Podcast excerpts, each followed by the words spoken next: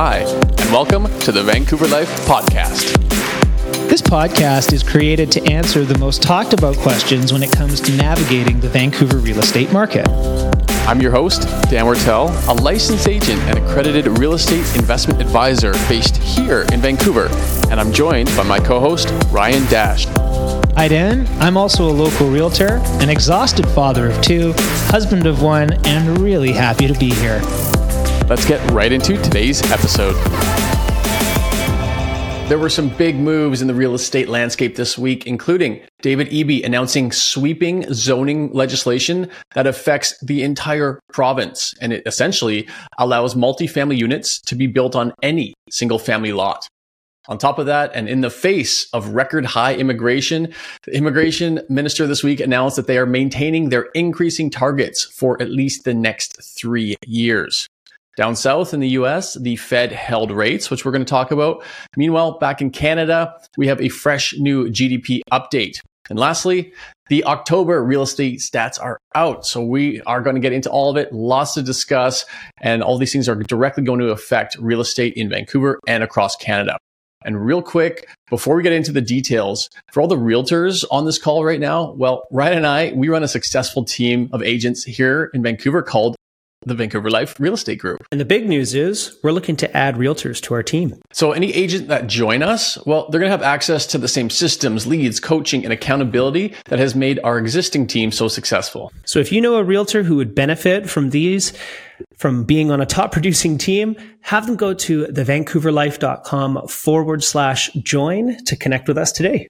Okay, perfect. Now let's get into what is important in real estate this week. Off the top, we want to discuss the immigration targets. Immigration has understandably radically affected not only rental rates across Canada, which are currently at all time highs, but also the uh, housing crisis is being further exemplified across ownership as well, where we're seeing prices not peeling off in an environment where most people definitely expected them to. So this week, the federal government announced that they are going to maintain their target of 485,000 permanent residents for 2024, and that will increase to half a million, 500,000 for the years 2025. And then in 2026, they're going to stabilize, meaning they're going to maintain that 500,000 per year uh, estimate or target rather for uh, immigration. Now, keep in mind, these are targets. And the actual numbers that we've been seeing for at least the last two years have obviously been breaking these targets way, way above and hitting all time highs for basically every quarter that the data comes out. And let's also remember that this is not in ref- uh, reflecting the international student numbers too, which right now is basically a free for all. So there's no cap on international students coming into the country as well. And understandably, everybody that we're talking about here needs housing in one form or another. So you can expect the rental market at a minimum to maintain the current all time high rates and likely get pushed even higher as there are no way, there is no way to add new housing at the rate of these immigration targets over the next three years. That's right. And when you consider how to get everybody into affordable housing, you've got to look to really big announcements and really big changes across, uh, sweeping changes across that add to reform. Uh, some of that, uh, we're, we're hearing some of that here from David Eby, who announced a new provincial legislation this week. Uh, the proposed legislation is province wide and will permit one secondary suite or one laneway home, uh, an ancillary building, um, in all communities throughout BC. So this supersedes the Plex plan, for example, um, and municipalities of more than 5,000 people. These changes will also require bylaws for three to four units permitted on lots currently zoned for single family duplex, um, and six units permitted on larger lots currently zoned for single family or duplex use, close to transit stops with frequent service. When you look at this, the preliminary analysis indicates the province could see upwards of 130,000 new homes uh, over the course of the next 10 years. Uh, that is assuming that trades can handle that level of volume uh, and expect this legislation to take somewhere between two years to roll out. So a big change, of course, and uh, there will understandably be pushback because, like any legislation, this has not been fully thought out or fully detailed. We'll stay on top of it and keep reporting it. But as of right now, it is definitely one way to help with the housing crisis is by automatically rezoning everything because the time and the money saved there is currently very, very cost and time prohibitive. So overall, I think it's a great idea. Obviously, we're going to hear lots of horror stories along the way. Can't imagine a sixplex popping up in Shaughnessy anytime soon. But either way, this is a, a overarching plan in the right direction. So I, I think we're, we're mm-hmm. pro this, and uh, we'll see how it all pans out over the you know, next couple of years here. So quick look down to the states where the U.S. Fed they did hold rates this week on Wednesday. Currently, their rate is 5.5 percent, and it's it's been there since uh, July of this year. And why? Why did they hold? Well, similar to Canada, they were citing uh, the slowing economy and a really tight credit market. So all the hikes that they've done, the 11 hikes they've done, have or are still working their way through this system. Right now, if you're in the States and you want to get a mortgage, they do 30 year terms there. And a 30 year term average is 7.8% for your mortgage rate. So obviously very high. It's a 20 year high. And subsequently, we've got a 20 year low in new mortgages there. So their housing market is slow, slow, slow as well. Um, feels just like Canada's from what we can tell here. They did in their remarks uh, leave it open to future hikes, as they always do, as they have to. But realistically, the landscape for the overnight interest rate in the States is very similar to Canada, essentially being stable. And what else has been kind of stable, if you will, is the GDP print. We just had another one come here in Canada, and it was flat in August, and September looks to be flat as well. And this is, of course, with including the rapid population growth. So realistically, if we take like the not adjusted for population GDP, it's been essentially unchanged dating back to February. Looking forward then, the annualized third quarter GDP is actually expected to contract by about 0.1%, uh, followed by a 0.2% contraction later uh, in the next quarter. So that would technically imply that Canada is already in a recession, albeit a shallow one. Though, of course, if we look to GDP on a per capita basis, we've already been negative for a couple quarters now. So when you look to that data and you look to it being similar in the States, realistically, I think we're going to see rate holds be the predominant story for at least the next four to six months. Yeah. And, and again, pay attention to how those numbers get revised later in into the year as well, because it's possible as this continues to come out that the numbers actually get contracted even further. We'll see though. Um, looking at the Canada five year bond right now, uh, after hitting 4.4% range in mid October, yields have been steadily dropping since October 19th. They're now sitting around 3.9%. That's a 10% drop in two weeks. And it's very much expected that uh, fixed mortgage rates will follow suit here as well. So a little bit of relief in that space, which is obviously welcome to any uh, home buyers out there or prospective home buyers. And let's talk about home buyers because what happened in October? We do have the October real estate uh, stats and data out here for GVRD. And as always, we start off with sales. How is the volume of sales out there? Well, there's no question it's slow. They almost cracked 2,000 units sold in the month of October. It's like 1,996. This is actually an increase from where we were last year by about 3.5%. And it's also up 3.5% from last month. But we are well, well, well below the 10 year se- seasonal averages to the tune of about 30% below that. So anybody out there buying or selling, you can definitely tell that things are essentially moving at a snail's pace. They're slow now, and I honestly think they're going to slow further. I mean, we are going into the winter seasons here, being in November already. And for like uh, relation here, we look to what's happening in Toronto. Well, they're feeling it even more so, the slowdown that is. When we look to how many months of data we have where there were less than 5,000 homes sold in the GTA over the last 20 years, well, it was, of course, the financial crisis between November 08 up to February 09, April, May of 2020, when it was COVID shutdowns and you couldn't even leave your house, and last month. So, again, we always reference COVID, we always re- reference the GFC to the numbers we're seeing today. So, it's equating to around that time. Why? Well, of course, the comparatively high mortgage rates that we're experiencing right now are definitely keeping buyers sidelined. Just like the States, we're seeing about a 20 year low in new mortgage growth. So expect sales moving forward. They're going to sit a, a, around where they are now, you know, that 25% ish below the long term averages for at least probably now until uh, January. And we'll see what happens come February. But uh, slow, slow for the next three, four months for sure. Yeah, and I would venture to say that sentiment is right down there with it as well. So, uh, with that being said, let's look at new listings here. New listings in the region totaled 4,664 properties uh, that were for sale in October. Uh, that's a 15.4% increase compared to October last year uh, and a 17% decrease month over month, lending to a 4.8% uh, sorry, sitting at 4.8% above the 10 year seasonal average.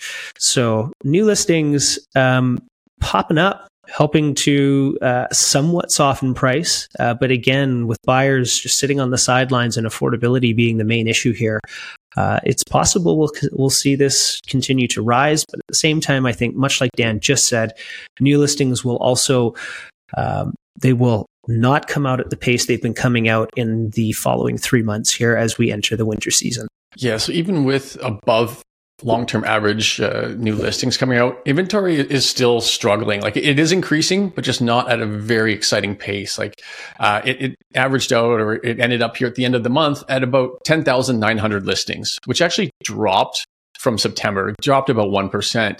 It is slightly higher uh, year over year, like 3%.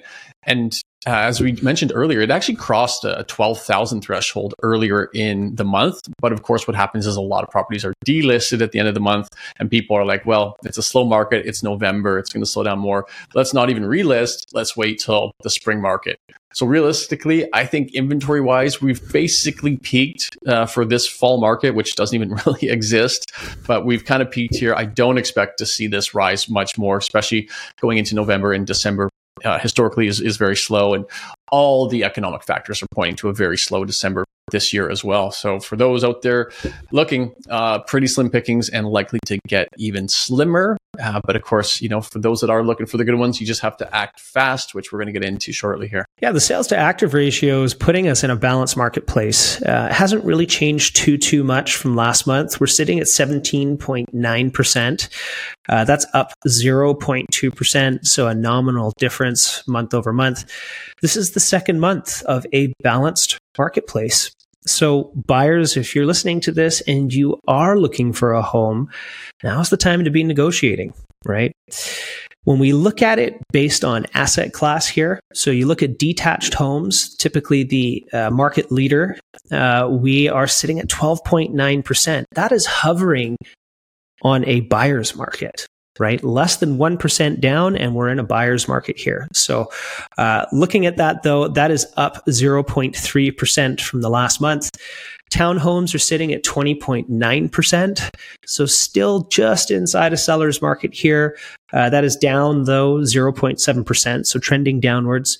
And apartments sitting the highest at 21.5%, up 0.2%. So the month over month changes here are essentially flat. Uh, this is also a great indication in terms of uh, what buyers and sellers are uh, experiencing in terms of sentiment in the marketplace. So, how is this all affecting price? Well, when we look to the HPI, it's down now for the third month in a row, where the average HPI price sits at one million one hundred ninety six thousand five hundred bucks. That's down about half a percent month over month. But when we scale back and we actually look at the year over year, HPI is still up. We're up about four and a half percent from this time last year. Right now, we're back to about June of 2023 prices. Uh, looking at the other two metrics here, median median prices actually rose again this month. It's been two months of increases. It went up about three thousand last month. Currently sitting at nine hundred and seventy thousand. For reference, it peaked at one million, so we're off three percent on the median an average uh, after about three months of increases, it dropped three thousand bucks, sitting at one million three hundred thousand dollars. And looking at days on market here, uh, there's relatively no change here. So the average home, when it's priced well, priced to market here, uh, it's taking roughly 12 days to sell. Uh, so I just kind of want to touch on this a little bit here because uh, the days on market was reflecting some buyer behavior as well. Good homes, guys, good homes are still selling quickly. the available inventory, while it has increased, uh, the quality hasn't really been there with it either. The vast majority of good sellers are going to wait for a much better market to sell their property in, uh, and they may also be forced to at this time. So, having said that, uh, you know, just some boots on the ground stories here last week uh, out at some open houses and, you know, still having to, in, in some instances, depending on how the properties are priced, still having to wait you know, to get into the house, waiting for people to to do their tours and get out. Very busy in some instances. Other areas completely flat. So it really depends on how you've priced your home. Uh, even last week, we were involved in a multiple offer on a beautiful duplex with lots of nice upgrades. One block off of uh, Commercial Street here. Nice property, good part of town. Tons of interest. Um, however, when you compare that to active listings that have not sold, the average there is 69 days. So that's quite a swing in terms of properties that are uh, uh, correctly priced versus those that are sitting on the market. And that is your data for the week. So a little bit of uh, some forward looking ideas here. So what's going to happen next? Well, so much of this is driven by sentiment. And as we know, consumer sentiment is sitting at the lowest it's been since, of course, the depths of COVID and uh, the global financial crisis. So as of right now, while there's a bit of stability creeping into the marketplace, this it's stable at a higher rate, largely, of course, the mortgage rates. So stable is good, but high rates are not as good when we're talking about people being incentivized to come to the marketplace to be able to afford the homes they want. So this is really going to keep things slow volume wise, but it also is keeping sellers off the sidelines as well. I mean, 2023 has essentially been the year of the freeze. You know, sellers can't get the price they want, buyers can't find the home they want. Uh, everybody just kind of sits and, and watches on the sidelines. Yes, the odd people that have to sell or want to sell or making a big move, yeah, they do. And we see some nice homes like Ryan just touched on hit the market and move quick. But overall, you know, over uh, two, two and a half months of uh, days on market for everybody who isn't selling, that's quite a long time. So where's it going to go? Well, slow, slow, slow. I think prices are going to continue to peel off a bit as these high rates continue to work themselves work themselves through the marketplace. Continue to see over like the next three months, sort of that uh, 0.1 to 0.5 percent decrease in HPI over that time per month, and sales volumes will continue to be 25 percent below long-term averages. Uh, it's going to be a, a cold winter in that sense. Ryan, what's your take on what's going to happen next? Yeah, no, I, I largely completely agree with what you just said. Uh, the other thing that I would mention, um, you know, we're, we're, we're also recognizing this in the US markets, right? And as the US market just held uh, their their interest rates here, um, you know, we saw the Nasdaq, for example, respond to that by jumping 1.6 percent just yesterday alone. Um, the comments that you know uh, Jerome Powell has come out and said um, you know, he's saying he would not rule out another rate hike at the Fed's next meeting in December. Uh, with that being said, though, and seeing the markets jump, largely Wall Street has kind of brushed that off as you know that's something that they have to say to moderate and and temper uh, behavior. Uh, because when you when you also look at U.S. Uh, gross domestic product in the third quarter alone, it expanded at 4.9 percent on an annualized rate. That's huge growth that's that's very strong growth. Uh, when you consider, um, you know, GDP in Canada, comparatively speaking, uh, just going over in a little bit more detail here. August, the result was slightly lower. It was a 0.1 percent uh, month over month rise. Uh, this was, uh, and in and in July, it was actually revised down. Um, it said that it was zero growth, but it's been revised down into negative contraction territory. And that was from Stats Can. So as we continue to sort of progress through here, it's possible um, that things might get, uh, even though we're in technically, well, technically, not technically, entering a recession here. And I think the hope is that it will be a shallow recession the interesting notes here, if you look at the economist from Desjardins, he said whether or not the economy is already in a recession is less important than the fact that the lagged impacts of monetary policy are likely to materially depress economic activity moving forward. As a result, we expect the economy to be more clearly in a recession in 2024. So I don't think that really surprises too many people other than we're probably already in that cycle. So a lot of a lot of changes taking place right now, uh, but uh, keep an eye on GDP here. It'll be a big factor. Just it's becoming more and more of a factor as much of one as maybe inflation and interest rates are going to be as well. Yep, and still no sign of major inventory coming down the pipeline. You know, we've got the three levels of government trying, but ultimately. Uh, they aren't aligned. So when you've got the Fed pushing through one set of rules, you've got your provincial level doing something else. And then down at the municipal maybe they're doing things like tripling their dccs like we just heard come through. So you know one takes one gives and ultimately people are pulling back. And we're hearing some some big rumors and, and some rumblings right now uh, about uh, a number of developers pulling back and some maybe even going upside down here. So we're going to keep you updated on that. But either way the other side of the recession, whenever that may be, the other side of rates, whenever they do decide to come down, uh, it's going to be a tight market and it's going to be a tight market for mm-hmm. years. You know, we've got record immigration yeah. coming in. We've got targets increasing over the next two years while we're waiting for the rezoning to happen, but that won't even take place until 2026, essentially. And by then, the, there could be a couple million more people here. So you can kind of see we haven't where, really, where this can go. We, yeah, we, we haven't had we haven't let like supply hasn't caught up, right? And that that's supply hasn't caught up because this is a 20 year problem. And the you know what we're seeing from like you said Dan, our municipal, provincial and federal level governments are going to take years before their impacts are felt. So, you know, it's still welcomed, but it's certainly late to the party. There you go. That is our update for this week. Thanks as always for watching. If you want to talk about anything real estate related, we are here to chat with you. Just reach out to us at any of that contact information below. Thanks and have a great day. That wraps up this edition of the Vancouver Life Podcast. For more information on this podcast and to access a ton of free downloads, investment opportunities, current market info, and homes for sale, you can find it all at www.thevancouverlife.com.